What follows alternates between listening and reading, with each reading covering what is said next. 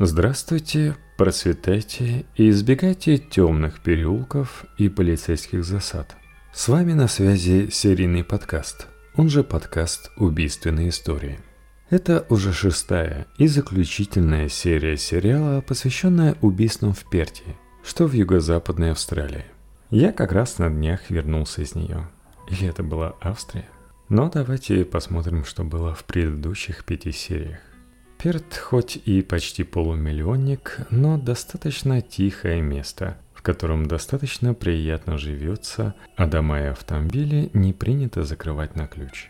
И в этом городе кто-то начинает проникать в квартиры и в некоторых случаях нападать на женщин и даже убивать их. Причем иногда весьма кроваво. Следующим этапом, как мы ретроспективно знаем, он начинает сбивать девушек на угнанных автомобилях. Потом в День Австралии происходят цепные убийства из мелкого калибра. За одну ночь пострадали четверо человек. Дальше все идет достаточно тихо, но происходит проникновение в дома.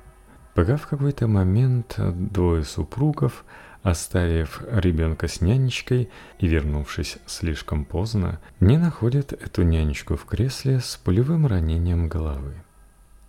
При первом беглом взгляде на бездыханное тело Ширли становилась предельно ясной мрачная картина свершившегося. Нежная жизнь была оборвана безжалостным ударом пули 22-го калибра в лоб – выпущенный с мрачно-нейтрального, если говорить в криминалистических терминах, не близкого расстояния, степени удаленности, означающей не менее полтора-двух метров, когда на теле и одежде жертвы не остается следов пороха. Расчетливая пуля клюнула свою жертву прямо в центр ее беззащитного лба. Воссоздавая сцену, методичные криминалисты отыскали место выстрела – глубоко в потаенных недрах коридора, связывающего уютную гостиную и мрачный гараж, который родил этого монстра. Скорее всего, убийца, подобно кошке, скрывался в темноте, в то время как Ширли, окруженная мягким светом торшера, была погружена в чтение, ощущая себя в полной безопасности. Все это напоминало ужасы прошедшего дня Австралии, столь же непостижимо для нормального человека хладнокровно, один выстрел в лоб, а затем исчезновение во тьме. Холодная схожесть тактики и калибра оружия подсказала, перский монстр снова вернулся из глубин, на которых находился в покое. В доме Даудов полицейские обнаружили отпечаток пальца, безмолвный свидетель призрачного гостя, и обнаружили отсутствие гильзы от патрона. Похоже, убийца забрал ее с собой. Ранее найденная гильза между домами в день Австралии намекала на то, что у убийцы была своеобразная привычка забирать гильзы с места преступления и избавляться от них чуть поодаль. Но несмотря на усиленные поиски, гильза так и не была обнаружена. И, как выяснится позднее, это даже к лучшему. Когда пуля была извлечена из головы Ширли, исследователи столкнулись с еще одним сюрпризом. Убийца использовал другие патроны, отличные от тех, что использовались в день Австрии. И это было к лучшему, ибо на медной пуле оставались следы нарезов, указывающие на определенное оружие, которое так и не было найдено была организована группа в 50 полицейских. Ветераны, молодые детективы, специалисты разных подразделений. Работали они круглосуточно, по 12 часов в смену, в тесной связке с временем и удачей. В первую неделю они беседовали с 8 тысячами человек, каждый из которых мог бы знать что-то о Даудах и Маклеод. Все это стало крупнейшим расследованием в истории Западной Австралии. Однако почти все усилия полиции были напрасными. Был только один свидетель, живший через дом от места преступления, который утверждал, что в ночь на 10 августа он услышал похожий на выстрел звук. Но полицейским было трудно поверить в это. В ту ночь ливень и гром делали свое дело прикрытия происходящего вокруг а патрон 22-го калибра вообще был низкой баллистики и слабошумный. Идея, что кто-то смог услышать выстрел из дома через 100 метров, показалась маловероятной. 16 августа на большом совещании с участием руководителей штата Западная Австралия было решено провести массовое дактилоскопирование жителей Катесло и Нетландса. Каждый мужчина от 14 до 60 лет должен был оставить отпечатки пальцев. Главная цель – обнаружить того, кто оставил неизвестный отпечаток в доме Даудов. Убийца, возможно, проживал в этих местах, и его отпечаток был ключом к разгадке. Но даже эта кажущаяся прямолинейная стратегия была полна допущений и не давала гарантии успеха. Могло случиться, что не найдется нужного совпадения, или наоборот, совпадение найдется, но потом выяснится, что человек, оставивший отпечаток, просто случайно оказался в доме по своим профессиональным обязанностям. Чистильщики – это не только про убийц. Необходимость в дактилоскопии мужчин появилась сразу. Свои патрули полиция разослала по уснувшему городу еще во второй половине дня – проникая в каждый дом, каждую жизнь. Те, кого не застали дома, получали повестку. Непреклонная бумажка требовала явки в участок в течение ближайшей недели. В то же самое утро удача оказалась на стороне полиции. Старая пара Киннеры, придерживающаяся тихого образа жизни, нашла во время вечерней прогулки винтовку марки Винчестер 22 калибра – она лежала забытой в кустах на уединенной улочке в районе Маунт-Лоли, вблизи Перта. Находка лежала там, где дорога уходила вниз к реке Свен. Супруги не стали брать винтовку с собой, оставили ее на месте, считая это правильным. Они знали, что следующим шагом должно быть обращение в полицию. Приехавший полицейский благодарно усадил пенсионера на свой мотоцикл и попросил показать место находки. Винтовка была быстро обнаружена, поднята и доставлена в участок. Нахождение вызвало суету. Криминалистов сразу же попросили провести экспертизу винтовки. Все ждали результатов, и они пришли быстрее, чем ожидали. К полуночи стало известно – Оружие, найденное супругами Киннеры, использовалось для убийства Ширли Маклеод. И даже стал известен хозяин Винчестера. Но об этом чуть позже. Загадочная находка породила новую стратегию в расследовании. Идея была проста и одновременно рискована. Вернуть винтовку в кусты и наблюдать за тем, кто за ней придет. Это было трудно выполнимо, но стоило попробовать. Так, после долгих обсуждений и подготовки, решение было принято. Ловить убийцу в момент, когда он вернется за оружием. План реализовывался аккуратно. Винчестер оставили на прежнем месте, но теперь он был привязан к грузу в 40 килограммов. Таким образом, побег с оружием становился практически невозможным. Для наблюдения был оборудован пост – где круглосуточно находились двое полицейских. Этот пост располагался вблизи дома супругов Дэвис, но в таком радиусе, чтобы кусты, где лежала винтовка, оставались в поле зрения. Учитывая погодные условия, укрытие оказалось незаменимым, но оставить палатку, которую можно было бы заметить, было невозможно. Поэтому на ночь натягивался полог, который убирался к утру – один из полицейских мог спать, в то время как второй стоял на страже. В районе засады постоянно находились три автомашины с оборудованием для связи, каждую из которых контролировали два полицейских. Хозяева участка Эдди и Норин Дэвис были проинструктированы и дали клятву сохранить тайну операции. Полицейские приходили к ним одетыми в гражданское – и входили в дом по одному, чтобы не вызывать подозрений.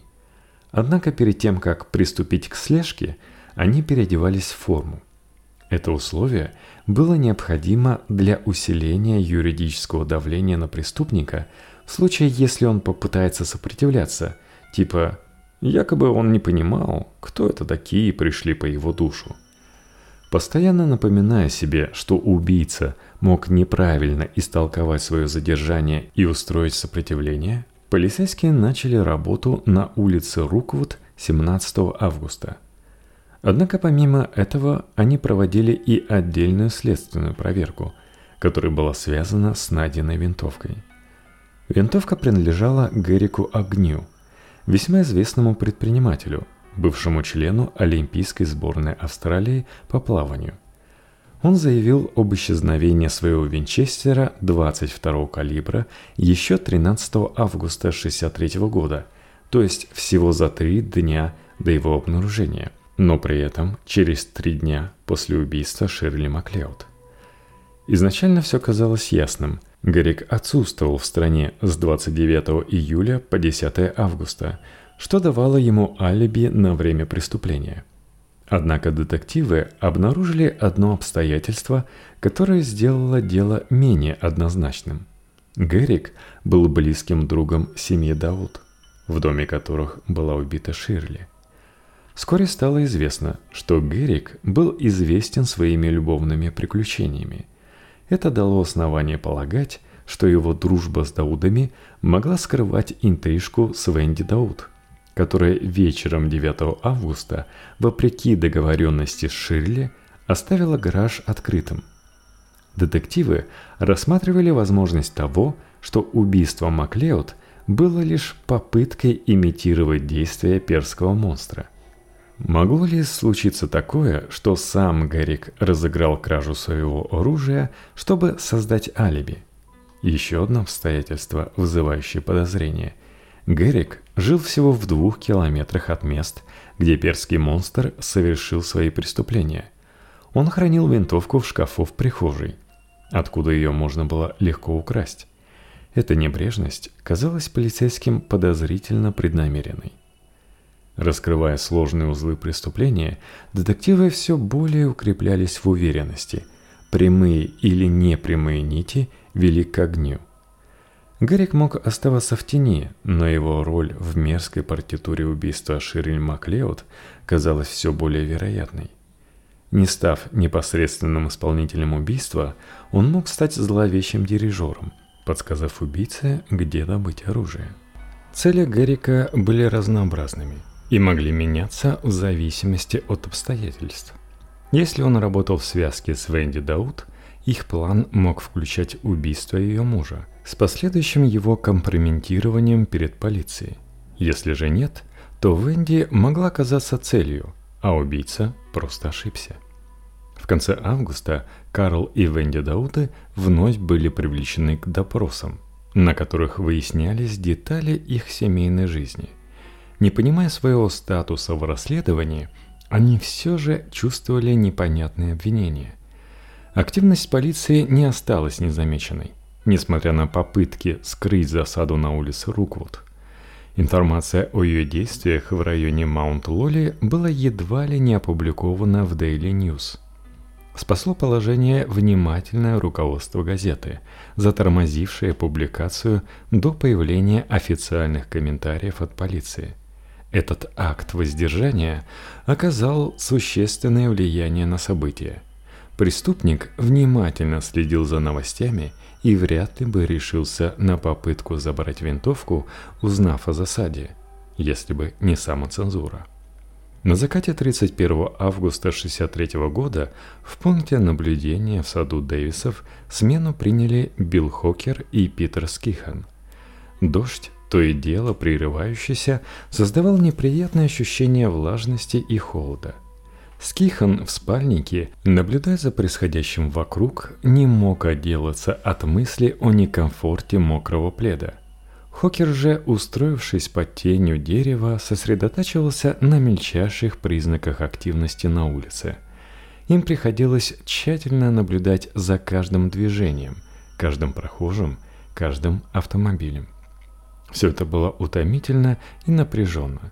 Они ждали, что преступник появится снова – они знали, что должны быть очень внимательными и реагировать мгновенно на любое подозрительное движение. Была уже четверть второго ночи, когда у темноты кустов, где таилась винтовка, притормозил автомобиль. Не отключая мотор, водитель в нерешительности выжидал. Не произнеся ни слова, Хокер растолкал Скихана и вернулся на свое место. Водитель загадочного автомобиля открыл дверь и задумчиво высунулся из нее. Мотор продолжал работать. Он прислушивался, наблюдал. После долгих 30 секунд ожидания он, наконец, вылез и скрылся в кустарнике. Все так же, не проронив ни слова, полицейские ринулись вперед, почти одновременно приближаясь к кустам с разных сторон. Неизвестный не пытался бежать, даже при звуках топающих ног и ломающихся веток. Вероятно, он рассчитывал обмануть время, скрытые зарослями, полагая, что это лишь случайные ночные странники. Но когда Хокер и Скихан добрались до него, мужчина сидел на корточках, сжимая в руках винтовку, даже не подумав оставить ее в стороне. Их наручники защелкнулись на его запястьях, а затем после десятка шагов соединились со второй парой и с металлической сеткой. Мера предосторожности, скажем так. Оказалось, задержанным был старый знакомый полиции Западной Австралии – Эрик Эдгар Кук. Обычный карманный воришка, ничего примечательного – кроме той самой отметины на его лице. Кук родился с дефектом под названием «волчья пасть». Этот дефект влияет не только на внешний вид, но и на ряд физиологических функций, таких как дыхание, питание и речь. В начале 30-х годов операция на волчью пасть оставляла заметные следы. Лицо Кука было обезображено следами хирургического вмешательства в младенчестве – что также затронуло его речь, оставив ее нечеткой и запинающейся на протяжении всей жизни. Тем не менее, проблемы Эдгара не ограничивались этими трудностями. Эдгар рос не как другие дети. Его душа и ум были окутаны странностями, не всегда понятными окружающим. Он был старшим из трех детей в семье, родившись 25 февраля 1931 года, где главой семейства был Вивиан, крупный и крепкий мужчина, стеснявшийся своего имени. У него за плечами была жизнь на заводе сельхозтехники и потом в автосалоне. Но Вивиану было мало просто быть мужчиной среди мужчин. Он хотел казаться особым, брутальным.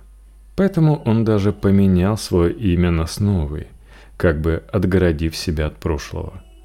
Его жена Кристина была обыденной женщиной, чья жизнь пронизана была трудом и невзгодами. Горничная в отелях, уборщица в кондитерской фабрике, в буфете редакция газеты. Все эти места труда запомнились ей больше, чем лицами. Скромные зарплаты, скромные одежды, скромная жизнь. И все ради семьи. В этой семье царили ненормальные отношения, если такое слово можно употребить о чувствах и страстях. Муж пил, муж бил, муж жестоко обращался с детьми. Но это была не простая жестокость, а чудаковатая, как и все в этом мужчине. А мать? Она страдала, но ее страдания были скрыты от всех, иначе прилетит чем объяснить, что она не принимала помощи.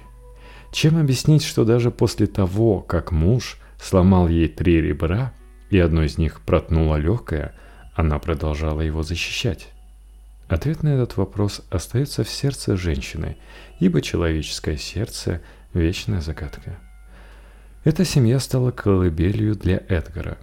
Семья с непростой судьбой, семья с бременем насилия и жестокостей.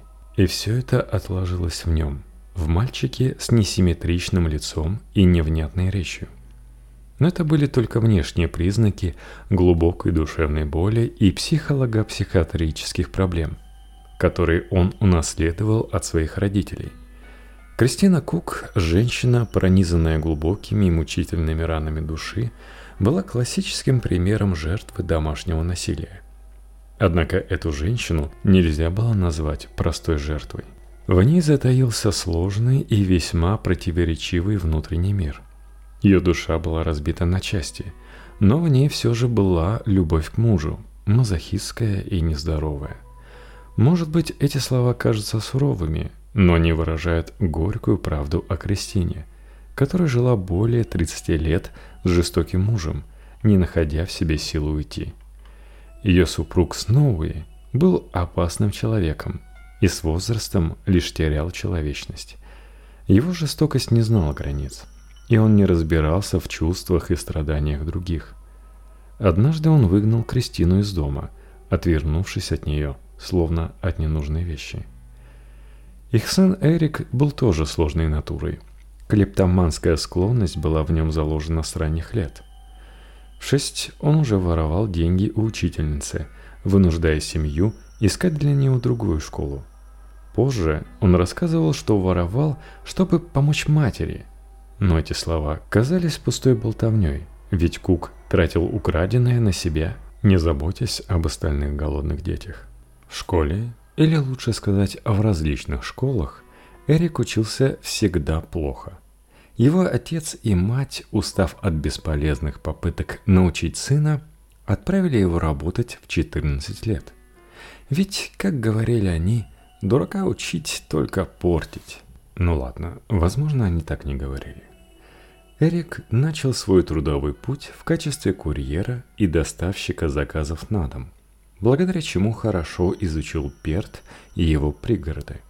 Позже он начал работать на промышленных предприятиях и железную дорогу, выбрав ремесло, более подходящее для мужчины. Все это было частью большой картинки жизни семьи Кук – Картинки, в которой каждый член семьи был пленником своих демонов и страстей. Эта история является не просто рассказом о событиях и людях, но и глубоким психологическим портретом человеческой души, охваченной страданием и потерей.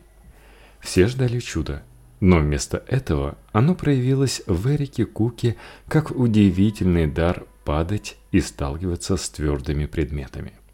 Этот мужчина, ученик кузнеца в железнодорожных мастерских, наполненных кусачим огнем, пермоментно увечился в местах, где обычный человек не нашел бы возможностей для члена вредительства. Травма Эрика за два года, 45 по 47, это целая повесть. От сломанного носа, который он получил от упавшей лебедки, до тупой травмы брюшной полости – вследствие падения в яму с автомобильным двигателем. Его пути были непредсказуемы и наполнены живописными несчастными случаями. Достаточно сказать, что за 7 месяцев его трудов он умудрился получить 9 оплачиваемых больничных листов.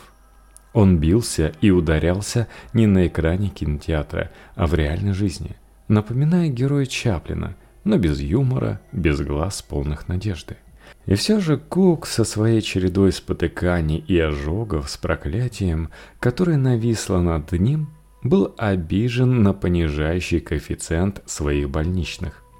В этой боли и несправедливости, в этих укусах ядовитых змей и падениях в реки, казалось бы, что-то неземное, словно судьба, насмешливо играющая с ним, не давая покоя.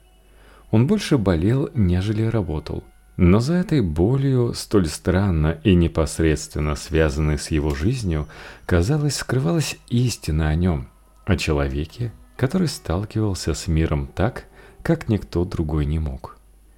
Эрик Кук сталкивался с необъяснимыми проблемами со здоровьем, которые выглядели странными даже для врачей.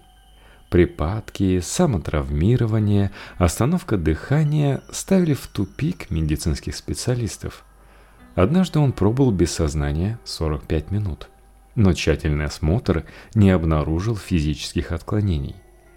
Эрик говорил врачам о своих приступах, которые он сам объяснить не мог. Врачи склонились к предложению о опухоли в мозгу и провели краниотомию в феврале 47 года, но так ничего и не нашли. Кук после операции чувствовал себя лучше – хотя органических проблем у него не было. Это указывало на психосоматический характер его проблем. Однако неприятности со здоровьем продолжались. В сентябре 1947 года он встал на защиту матери и после этого, по заявлению матери, ударился головой о стену, потеряв сознание, В декабре того же года произошел инцидент на работе, где он любил похимичить с реактивами. Это привело к сотрясению мозга. Проблемы продолжались даже после угроз увольнения от его наставника.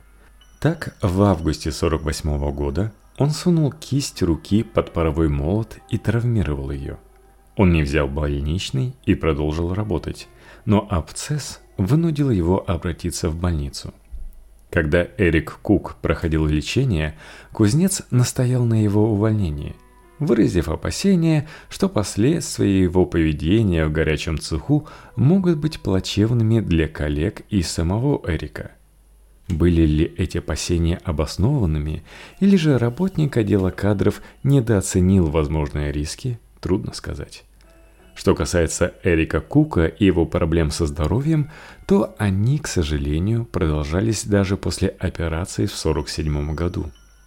Так, в марте 60 -го года он снова упал с высоты 4 метра и получил серьезные травмы.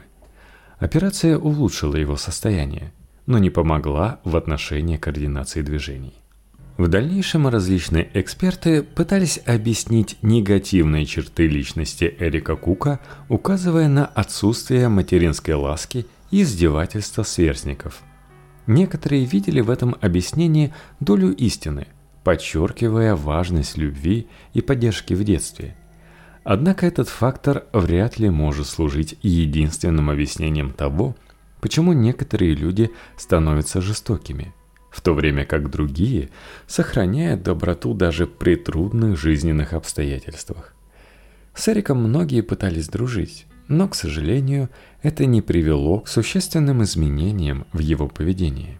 В возрасте 16 лет неуклюжего юношу взяли в молодежный плавательный клуб Скарборо Джуниор Серф. Клубе тренировались юношеские команды по плаванию и серфингисты – также имелась секция пляжных спасателей. Хотя юноша казался негодным из-за своих физических недостатков, руководство клуба, учитывая его сложное семейное положение, оказало ему поддержку. Он ничего не платил за занятия, но ходил на тренировки со всеми. Эта милая педагогическая идиллия закончилась неожиданно. Юноша украл у товарища часы и сделал на них гравировку Куку от ребят из плавательного клуба Скарборо Джуниор Селфи. Через два дня полиция разобралась с делом. Его объяснение состояло в том, что его обидела постоянная опека и вытаскивание за шиворот, когда он захлебывался. Конец сентября 48 года. Кук является вербовочный пункт и попадает в вооруженные силы Австралии, несмотря на свое тщедушие – Примерно в то же самое время он совершает первую серьезную кражу. Он влез в запертую квартиру, откуда похитил фонарик и часы. Перед уходом он кромсает одежду хозяина, выливает на нее содержимое бутылок со спиртным, оставляя на месте преступления отпечатки пальцев и ладоней. Он оставлял их и во время последующих преступлений – но полиция могла только связывать эти преступления, но в отсутствие его отпечатков в базе следы к самому Куку не вели. Было заметно, что с каждым новым преступлением Эрик Кук становится все более нахальным, а его действия все более изощренными и злонамеренными. Это было как игра, в которой он мог участвовать безнаказанно, отдавая своим антисоциальным порывам – Отсутствие какой-либо явной мотивации в его преступлениях делало его еще более опасным. Даже под Новый год он не отказался от злодейств и посетил квартиру вдовы, проживающей с сыном-тинейджером.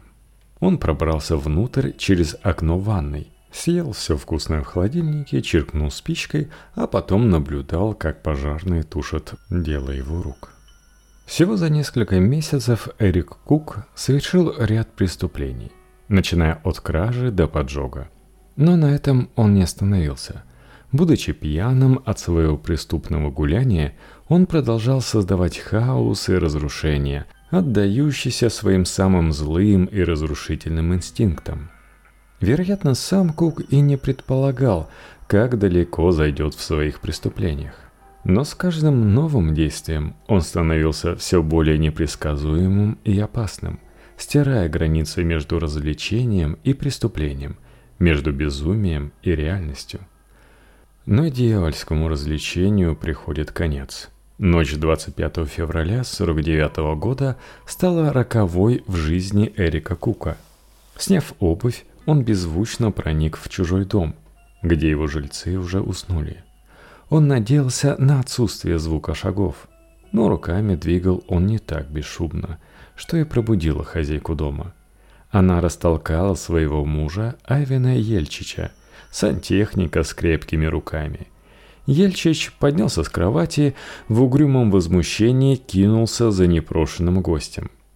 В ванной комнате он столкнулся с Куком, который попытался оправдаться – но Ельчича его слова не впечатлили ни на грамм, и он начал мутузить проходимца. Эрик сбежал, потеряв в попыхах свой фонарик с отпечатками пальцев. Отпечатки стали ключевым доказательством для полиции, которая уже искала злоумышленника в этом районе. 12 марта полицейские постучали в дверь квартиры Кука. Совпадение признаков было очевидным – и Кук был доставлен в полицейский участок. Там он, осознав тяжесть положения, решился на признание. Свои поступки он объяснял жизненной необходимостью, бедностью и желанием помочь близким. Кук утверждал, что часть украденного он жертвовал на благотворительность. Однако после признания в кражах и поджогах его уволили с военной службы. Дело Кука изначально отнесли к детской юрисдикции, но после первого заседания, прошедшего 23 марта 1949 года, его передали в общий уголовный суд Перта. Хотя Эрик был военнослужащим, его все еще считали подростком. Перед началом процесса в мрачных коридорах одной из психиатрических больниц штата Западная Австралия – Генеральный инспектор Эдвард Томпсон с проникновенным взглядом осмотрел Эдгара Кука. Этот взгляд охватывал суть Кука, человека, оставшегося на перепутье своего существования. Томпсон осознавал, что Кук не был психически больным, но его душа страдала от неумения приспособиться к нормам мира взрослых, от внутренних противоречий, рожденных тяжелым детством. Противоречивые утверждения Кука во время собеседования насторожили Томпсона, который допустил возможность того, что Кук на пороге шизофрении. Томпсон предложил условно-досрочное освобождение с обязательством обследования в психиатрической больнице. Приговор был вынесен – три года с возможностью УДО через два или три месяца. После вынесения приговора, но до отправления в тюрьму – Кук пережил трагическое событие с полицейским конвоем. Неподчинение привело к жестокости. Ему в лицо прилетел приклад автоматической винтовки. Казалось бы, не сильно. Эрик потерял сознание, затем у него началась рвота, которая продолжалась три дня. Тюремные врачи не смогли определить диагноз. В итоге вписали синусит. В августе 49 года Кука условно-досрочно освободили – он нашел работу грузчиком на кондитерской фабрике, но заболевание, начавшееся после инцидента с конвоем, продолжало его преследовать. Через две недели он отправился на лечение в клинику ухо-горло-носа. Осенью 49 -го года Эдгар вошел в двери методистской церкви, врата которой он вряд ли бы выбрал сам, будучи человеком далеким от религиозно-философских дебрей. Притянутый к нравственно-этическим категориям таинств, Кук обрел здесь своего рода укрытие и школу мимикрии. Да, этот период в его жизни стал переломным. Благодаря общению с методистами Эдгар освоил искусство мимикрии, поняв, что одежда и внешний облик имеют огромное значение в обществе. Фирменный образ Эдгара появился здесь. Темный свободный костюм, узкий галстук, лицо, на котором не проступало ни одно чувство или отражение мысли, скрытые за непроницаемой маской серьезности. За период с октября 49 года по февраль 52 судьба осыпала Эдгара невообразимыми ситуациями, которые порой казались несовместимыми с жизнью. От нападения ската в океане до пореза ножом при разделке рыбы. От острого фурункулеза до удаления всех зубов с заменой их на протезы ради более привлекательного вида. Каждая из этих преград, преодолеваясь, несла в себе печать изменения, стремления к совершенству. Казалось, 26 февраля 1952 года, отправившись в Мельбурн и завербовавшись в вооруженные силы, Эдгар находит свое призвание. Он демонстрировал навыки, находил себя в спортивной подготовке, понимал тонкости единоначалия, и обычная для него неловкость и членовредительство не проявлялись. Но это была лишь иллюзия взрослости и определенности – пока не пришли материалы проверки, выявившие его судимость. Позорное увольнение из вооруженных сил было, пожалуй, еще одной ступенью на пути Эдгара, который оставался таинственным путником жизни, искавшим свое место в хаосе событий и обстоятельств. Он погружался в них, как в неведомые воды, терялся, находился, изменялся и учился. Всегда одетый в свой фирменный костюм, всегда с лицом, скрытым от мира. В июле 1955 года Кук оказался в неприятной ситуации. Его жена Салли занималась женским хоккеем, и Эрик решил подвести ее на турнир в город Банбари, что в 160 километрах южнее Перта. Для этой поездки он угнал автомашину. На шоссе в районе городка Ярлуп случилась авария. Эдгар потерял управление – Автомашина вылетела с дороги, ударилась о камень, перевернулась. Этот человек, которого океанский скат когда-то укусил, который ударился головой одной реки, теперь перевернулся в пустынной местности. Кук сломал рукоятку грудины и ключицу, порезал лицо и руки осколками стекла, вывихнул колено. Салли получила незначительные ссадины и порезы. Но авария было лишь началом проблем. Машина была угнана, и понимание того, что не смогут убежать, лишь усугубляло сложность ситуации. Само собой, возникло новое уголовное дело. Ущерб был значителен, машина разбита, и оба знали, что она им не принадлежит. Ситуация становилась все более серьезной, и Эдгар снова оказался на грани больших проблем – во время следствия доктор Прендергарст провел психиатрическую экспертизу Кука и пришел к выводу о наличии у него шизофренического расщепления личности, но юридически он был вменяем. Он отметил Кука как мастера притворства, способного манипулировать мнениями окружающих. Прендергаст обратил внимание на то, что закон уже дважды проявил снисхождение к Куку – а тот не стремился исправиться. Очень интересным было то, что методистская община вновь встала на защиту Эрика. Они организовали сбор денег для компенсации ущерба, внесли залог, наняли адвоката.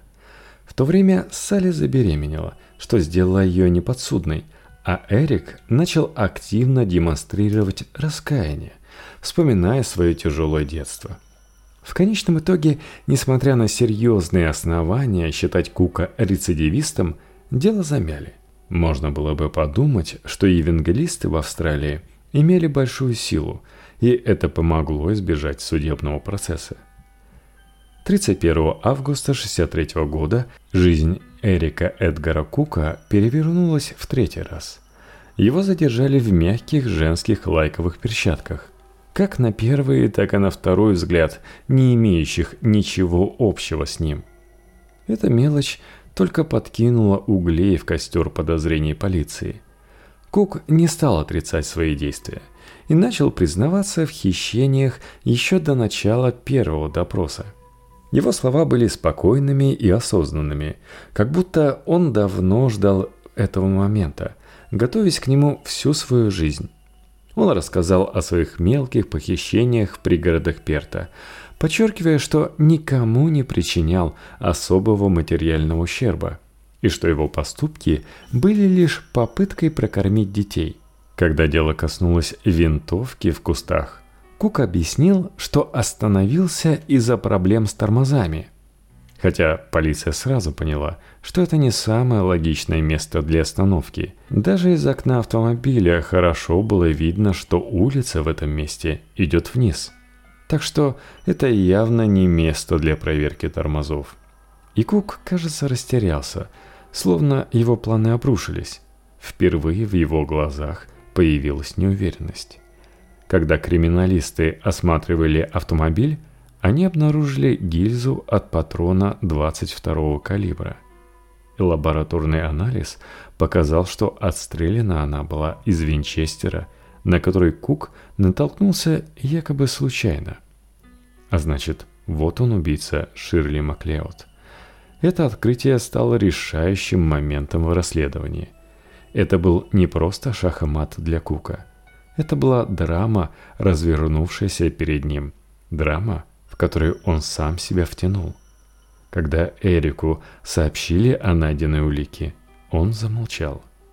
Его молчание было громким и отчаянным, и только через некоторое время он заявил, что у него есть алиби – его жена могла подтвердить, что на момент убийства он был с ней. Встреча Кука с Салли, его женой, 31 августа оказалась судьбоносной. Ее слова, подтверждающие его вину, стали последним аккордом в трагической симфонии их жизни. В ответ на его «почему?» она его так подставляет. Он получил, потому что это правда что прозвучало как приговор. И Кук понял, что больше не может скрывать произошедшее. Так закончилась история похождений Эрика Эдгара Кука, перского монстра, человека, попытавшегося бороться с судьбой, но понявшего, что он не может убежать от нее. Это была история о человеческой слабости, о тонкой грани между правдой и ложью, и о том, как легко можно потерять себя – шагнув всего лишь на шаг в сторону. По его словам, он выработал схему, казалось невозможную для обычного человека, в которой сочеталась холодная расчетливость и животный инстинкт. Путешествуя по городам и пригородам, он стал частью темного времени суток, частью той жизни, что прячется в тени. Кук, однажды обжегшись, не поджигал больше дома, не портил вещи – его руки в женских перчатках для сохранения анонимности будто не трогали поверхности, не оставляли следов. Он появлялся и исчезал, словно призрак, и в домах, в которых он побывал, часто не замечали никаких изменений. Он обходил их с такой непринужденностью, словно в них жил.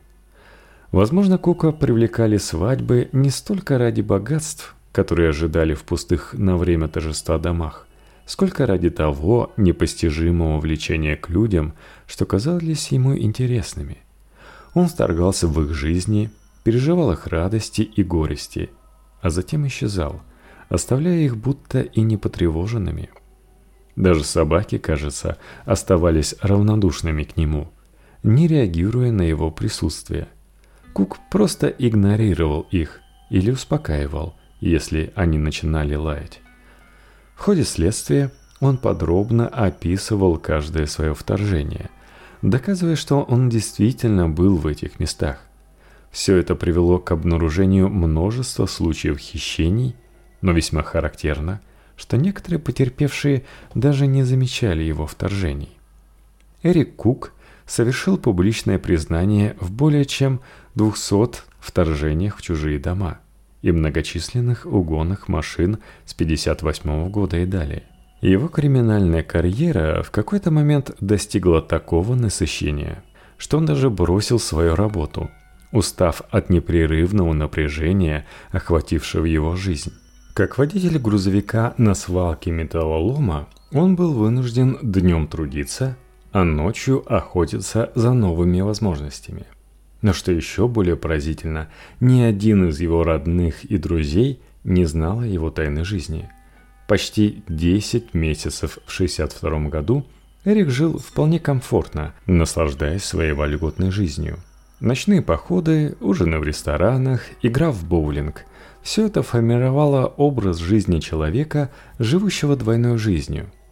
Однако в один момент Эрик осознал свою неосторожность. его образ жизни не соответствовал реальности безработного человека без накоплений, и он решил вернуться к своей работе на свалке. Эта деталь оставалась неизвестной до момента, когда ее не раскрыли в ходе следствия. Однако интерес к его преступлениям был ограничен. В австралийском уголовном законодательстве того времени существовала норма – согласно которой расследование менее серьезных преступлений, совершенных человеком, приговоренным к смертной казни, не являлось обязательным. Словно большее преступление поглощало менее значительные, делая их расследование несущественным. Эта норма, по-видимому, была обусловлена желанием сэкономить ресурсы правоохранительных органов – Кук должен был быть приговорен к виселице за убийство Ширли Маклеод, и никому не было важно его многочисленные хищения и угоны. Однако полиция оставалась заинтересована в том, чтобы официально закрыть дела, связанные с преступлениями, совершенными в День Австралии. Все были уверены, что в них виновен Кук, но он категорически отказался брать их на себя – История Кука представляет собой сложный психологический портрет человека, ведущего двойную жизнь, мастерски скрывающего свои преступления от близких, друзей и общества. Она вызывает вопросы о человеческой натуре, морали, законе и о том, как иногда система может быть более занята формальностями, чем истинным раскрытием и пониманием преступлений. На третий день после задержания Эрик Кук вместе с детективами решил устроить обеденный перерыв в столовой университета Западной Австралии. Они весь день блуждали по окрестностям Перта, выслушивая Кука, раскрывающего подробности своих незаконных ночных походов. Сейчас же, в непринужденной обстановке, они собрались поговорить о чем-то нейтральном. Разговор шел легко – Обсуждались всевозможные безобидные темы, но вдруг один из полицейских, словно лавина снега, обрушился на Кука с бесцеремонным и жестким наездом. Никто не запомнил точных слов, но суть была ясна. «Тебя все равно повесят, и дети будут знать, что ты убийца, но трус, который боится это признать». Упоминание детей в таком контексте оказалось равносильно удару по самому чувствительному месту. Эрик Кук подавился, лицо побледнело, он не в силах проронить ни слова, потребовал ручку и блокнот. Ему подали, и он торопливо нацарапал на бумаге фамилии убитых в день Австралии, приписав к ним, а также другие. Цепные убийства той жуткой ночи теперь были признаны – в тот же вечер Кук сдал подробные показания по этим эпизодам, открыв новую страницу в криминальной хронике Австралии. 10 сентября продолжились его откровения. Кук поведал о том, как он угонял автомобили, совершая наезды на женщин. Один такой наезд 9 февраля 1963 года стал смертельным для Розмари Андерсон – и по его словам, он же убил Джиллиан Брюер в декабре 1958 года. Показания были богаты необычными деталями. Одна из этих деталей касалась убийства Джиллиан Брюер. Он проник в квартиру ее матери и обнаружил ключи, благодаря брелку на которых узнал номер квартиры дочери. Эти ключи Кук спрятал за тумбочку, чтобы иметь к ним доступ в нужный момент – много позже горничная обнаружила ключи, вызвав среди следователей недоумение и замешательство. Тогда же возникло подозрение о проникновении вора. Однако о ключах знал лишь Кук, и лишь он мог внести ясность в это непонятное дело. Если говорить про день убийства, а вы наверняка хотите слышать, то, подкравшись к квартире Джиллиан, Кук долго просидел в тени – наблюдая за вечеринкой в квартире Джулиан Бруер. За стеклом всплески смеха, мелькание фигур, звуки вечеринки. Его взгляд был прикован к гостям, а также внимание привлек известный спортсмен, герой местных стадионов. В прессе о его присутствии на вечеринке данных не всплывало. Его наблюдение продолжалось, пока гости не разошлись, и он увидел, что Джиллиан и ее жених занимаются сексом. Чувства в нем переплетались, возбуждение сливалось с гневом. После ухода гостей он, словно марионетка на деревянных ногах, двинулся к гаражу за топором. Открытая дверь стала приглашением судьбы. В квартире зазвучал лай собаки, но топор уже опустился на голову Джиллиан. Собачка замолкла. Кук успокоил ее, затем продолжил свою жестокую работу. Более дюжины ударов обухом. Классическая «так не доставайся же ты никому». Розмари. Розмари Андерсон как мираж проявилась перед глазами Кука в тот злополучный вечер. Он увидел ее, шагающую по тротуару, облаченную в пальто, что влекло его взгляд как магнит. В ту минуту она стала для него символом чего-то недосягаемого и таинственного. Кук начал следовать за ней на машине. Его взгляд был прикован к ее фигуре. Он чувствовал ее каждый шаг – слышал звук ее обуви на асфальте. Скорость машины увеличилась по мере того, как его желание усиливалось. В итоге он ускорился до 55 км в час. И в тот момент мир исказился. Удар. Ее тело перелетело через капот и крышу. Помните, как страховая не захотела чинить крышу угнанной машины? А Кук почувствовал, как что-то в нем окончательно лопнуло. Он остановился, вышел из машины и посмотрел на капот. Кровь Розмари. Она была там, на металле, яркая и настоящая. Он вытер ее носовым платком, но ощущение ее присутствия не покинуло его. Затем он разогнался еще раз, но вогнал машину теперь в дерево в парке. Искусственная авария, чтобы скрыть следы. Но что могло скрыть то, что случилось в его душе?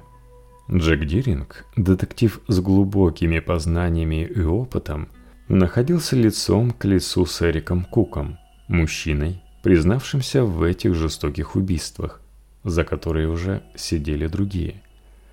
Время на допросах текло медленно, словно каждая минута была вечностью, и казалось, что зловещая правда плетет свою интригующую сеть. 12 сентября в прохладном осеннем воздухе Кук рассказывал о деталях наезда на Розмари Андерсон. Он вел себя спокойно, почти равнодушно, указывая на асфальте место, где начал следить за жертвой, и место, где она была сбита с ног машиной. Эти две точки, обозначенными буквами F и H, разделяли 190 метров. Следственный эксперимент привел к парадоксальным выводам. Знак H оказался нарисован неверно – в нескольких метрах от места крови. Ошибка? Или Эрик наговаривал на себя, чтобы придать своей фигуре больше веса? Деринг прямо заявил арестанту, что не верит ему. Кук лишь пожал плечами, словно эти заявления для него не были существенны. Через несколько дней, 18 сентября, Кук встретился со священником Салливаном. Разговор был лаконичным, но таинственным – Кук посмеялся над вопросами Салливана, играя со словами, как художник с красками. В это время в прокуратуре штата занимались расследованием, и здесь появился Алан Дот, прокурор с особым взглядом на справедливость. Он ранее сталкивался с Куком, и теперь их пути переплелись вновь. Адвокаты Кука, Кеннет Хэтфилд и Дес Хинан оценили ситуацию реалистично – их задачей было доказать сумасшествие Кука. Они понимали, что в противном случае его судьба болтаться в петле. Адвокаты Кука были в явном недоумении и замешательстве о сложившейся ситуации. Их клиент признавался в преступлениях, за которые уже были осуждены другие люди. А его слова и детали этих жестоких убийств вызывали настоящий ужас. Борьба за доступ к документам затянулась – а против Кука все активнее выдвигались новые обвинения. Тем временем полиция играла свою игру, словно держа в руках туза в рукаве. 22 ноября наконец-то удалось добиться передачи документов, и их содержание оказалось столь же потрясающим, как и рассказы Кука. Этот человек говорил о своих преступлениях со странной дистанцией и холодностью – словно рассказывал о каком-то зловещем спектакле, в которой он являлся лишь исполнителем роли, согласно указаниям некоего режиссера. Описание того, как была убита Пнина Бергман, забита тяжелым металлическим фонарем, и мрачные детали обработки своего собственного лица после того, как жертва расцарапала его ногтями, были настолько живописными и мерзкими, что они могли бы войти в какой-нибудь детективный роман. Убийство Люси Мадрил и Пнины Бергман также не имело сексуального подтекста, по словам Кука, что делало его мотивы еще более загадочными и непостижимыми. Его хладнокровие и отсутствие эмоций при описании этих страшных событий поражали и в то же время будили чувство недоумения. Казалось, что каждый новый поворот в этой истории лишь усложнял картину, превращая ее в неразрешимую головоломку. Все это время Кук сохранял свою непроницаемую маску, словно он был не человеком, а куклой, манипулируемой невидимыми нитями. Ноябрь 63 -го года, и дело Эрика Кука достигает апогея. Экспертиза, психологи, доктора, тесты. И это не шутки, это вопрос человеческой судьбы. Кук не живет в своем вымышленном нереальном мире, не бредит. Это первое, что выяснилось.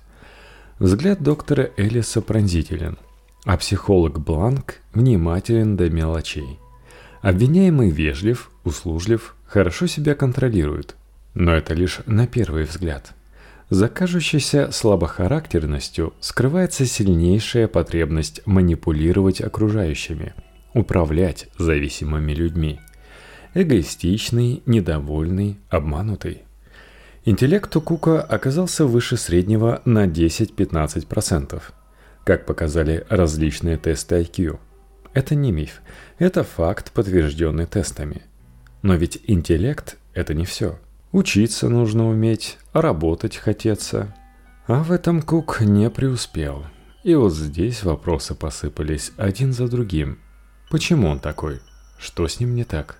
Как такой умный человек может вести себя так глупо? Ответы на эти вопросы лежат где-то в глубине его психики, в темных закоулках его души. Они могут быть не такими очевидными, как хотелось бы. Иногда человек – это загадка – даже для самого себя. Эрик Кук не исключение. Он пример человека, который может быть умным, но при этом слабым. Умным, но при этом неуспешным. Умным, но при этом неспособным контролировать свою жизнь.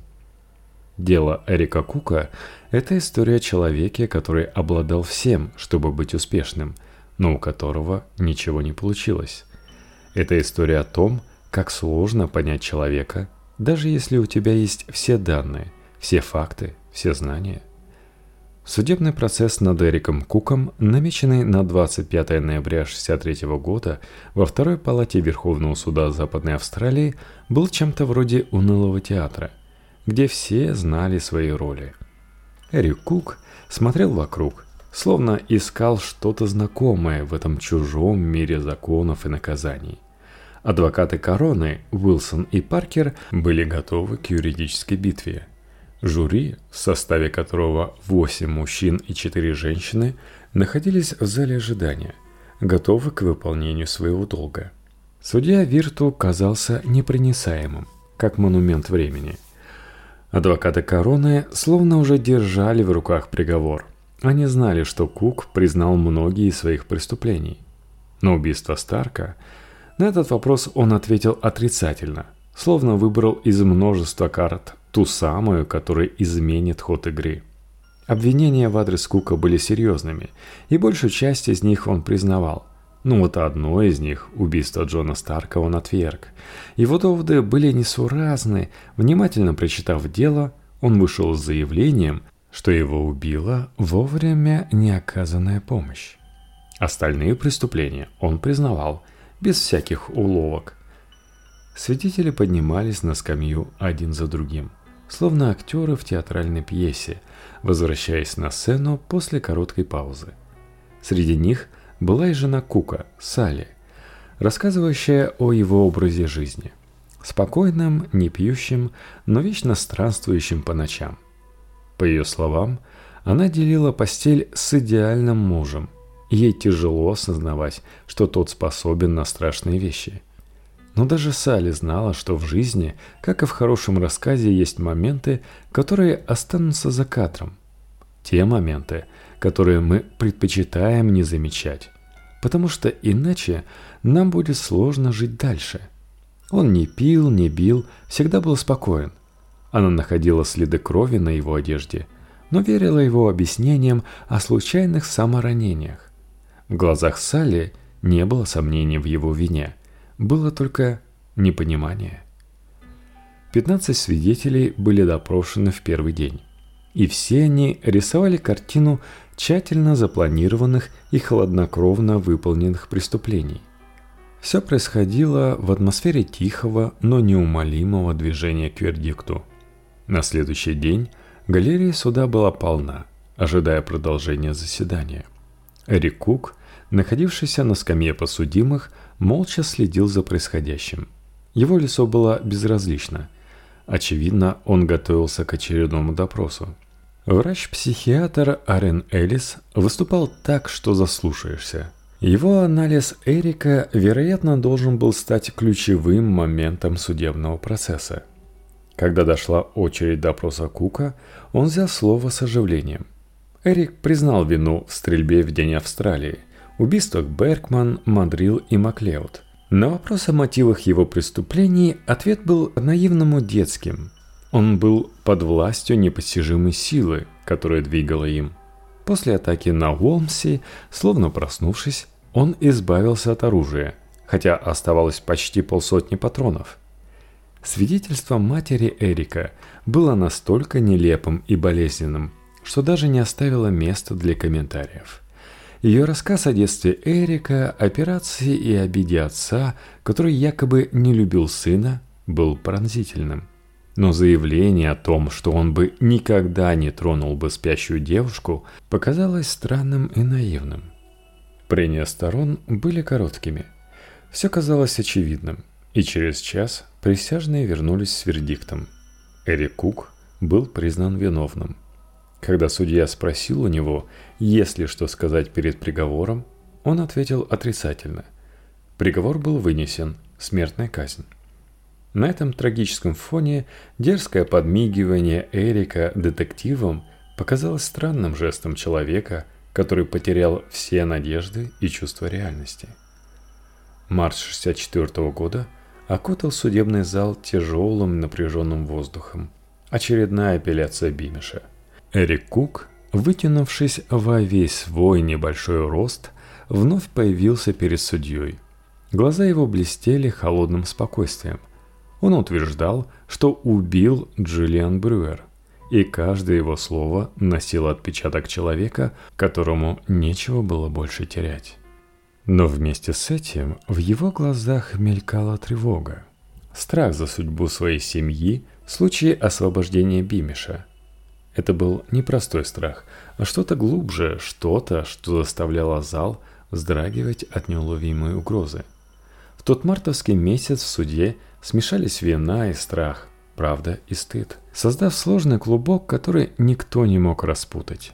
Апелляция Бимиша снова ни к чему не привела.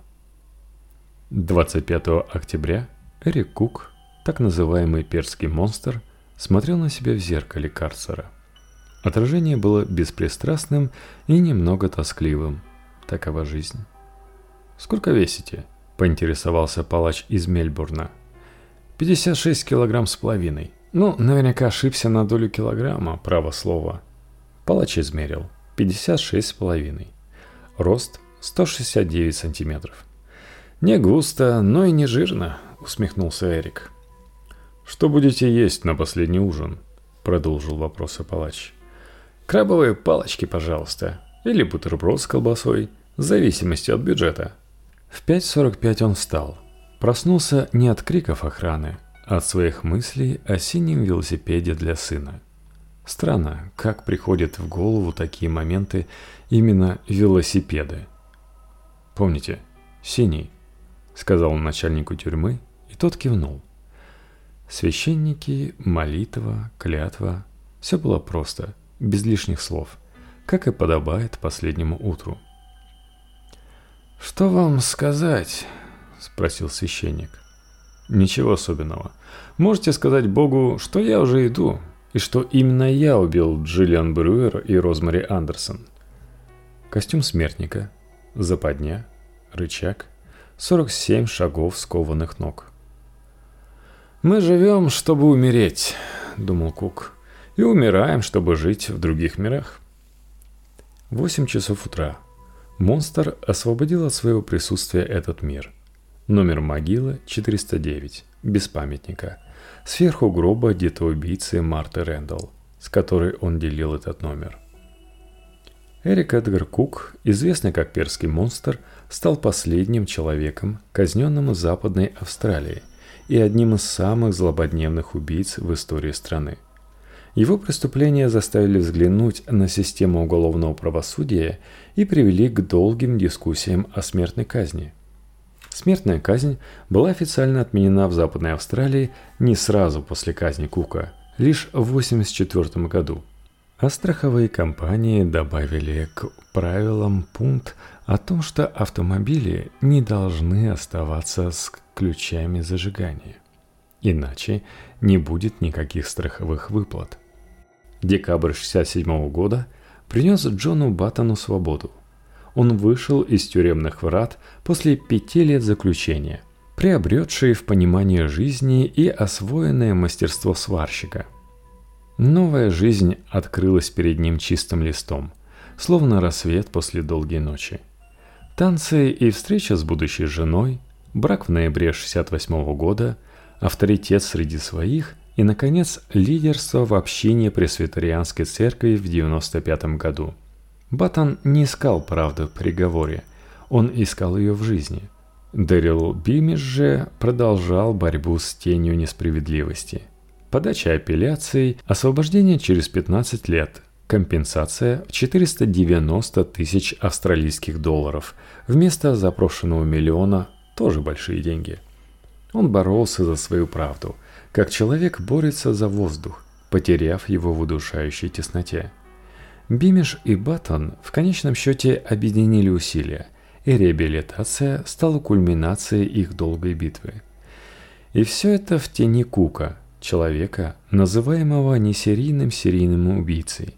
Он был как головоломка, сложный пазл, в котором каждая часть была уникальной.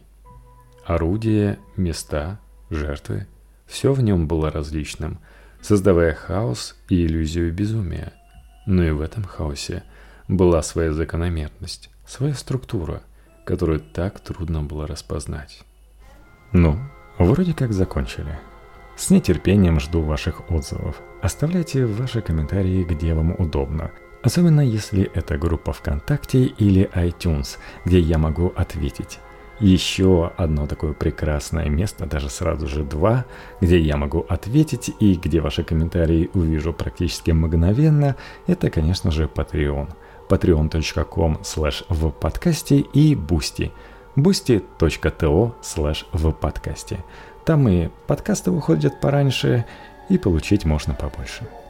И да, привет тоже можно получить. И я свой передаю привет Марине, Анастасии и Василию.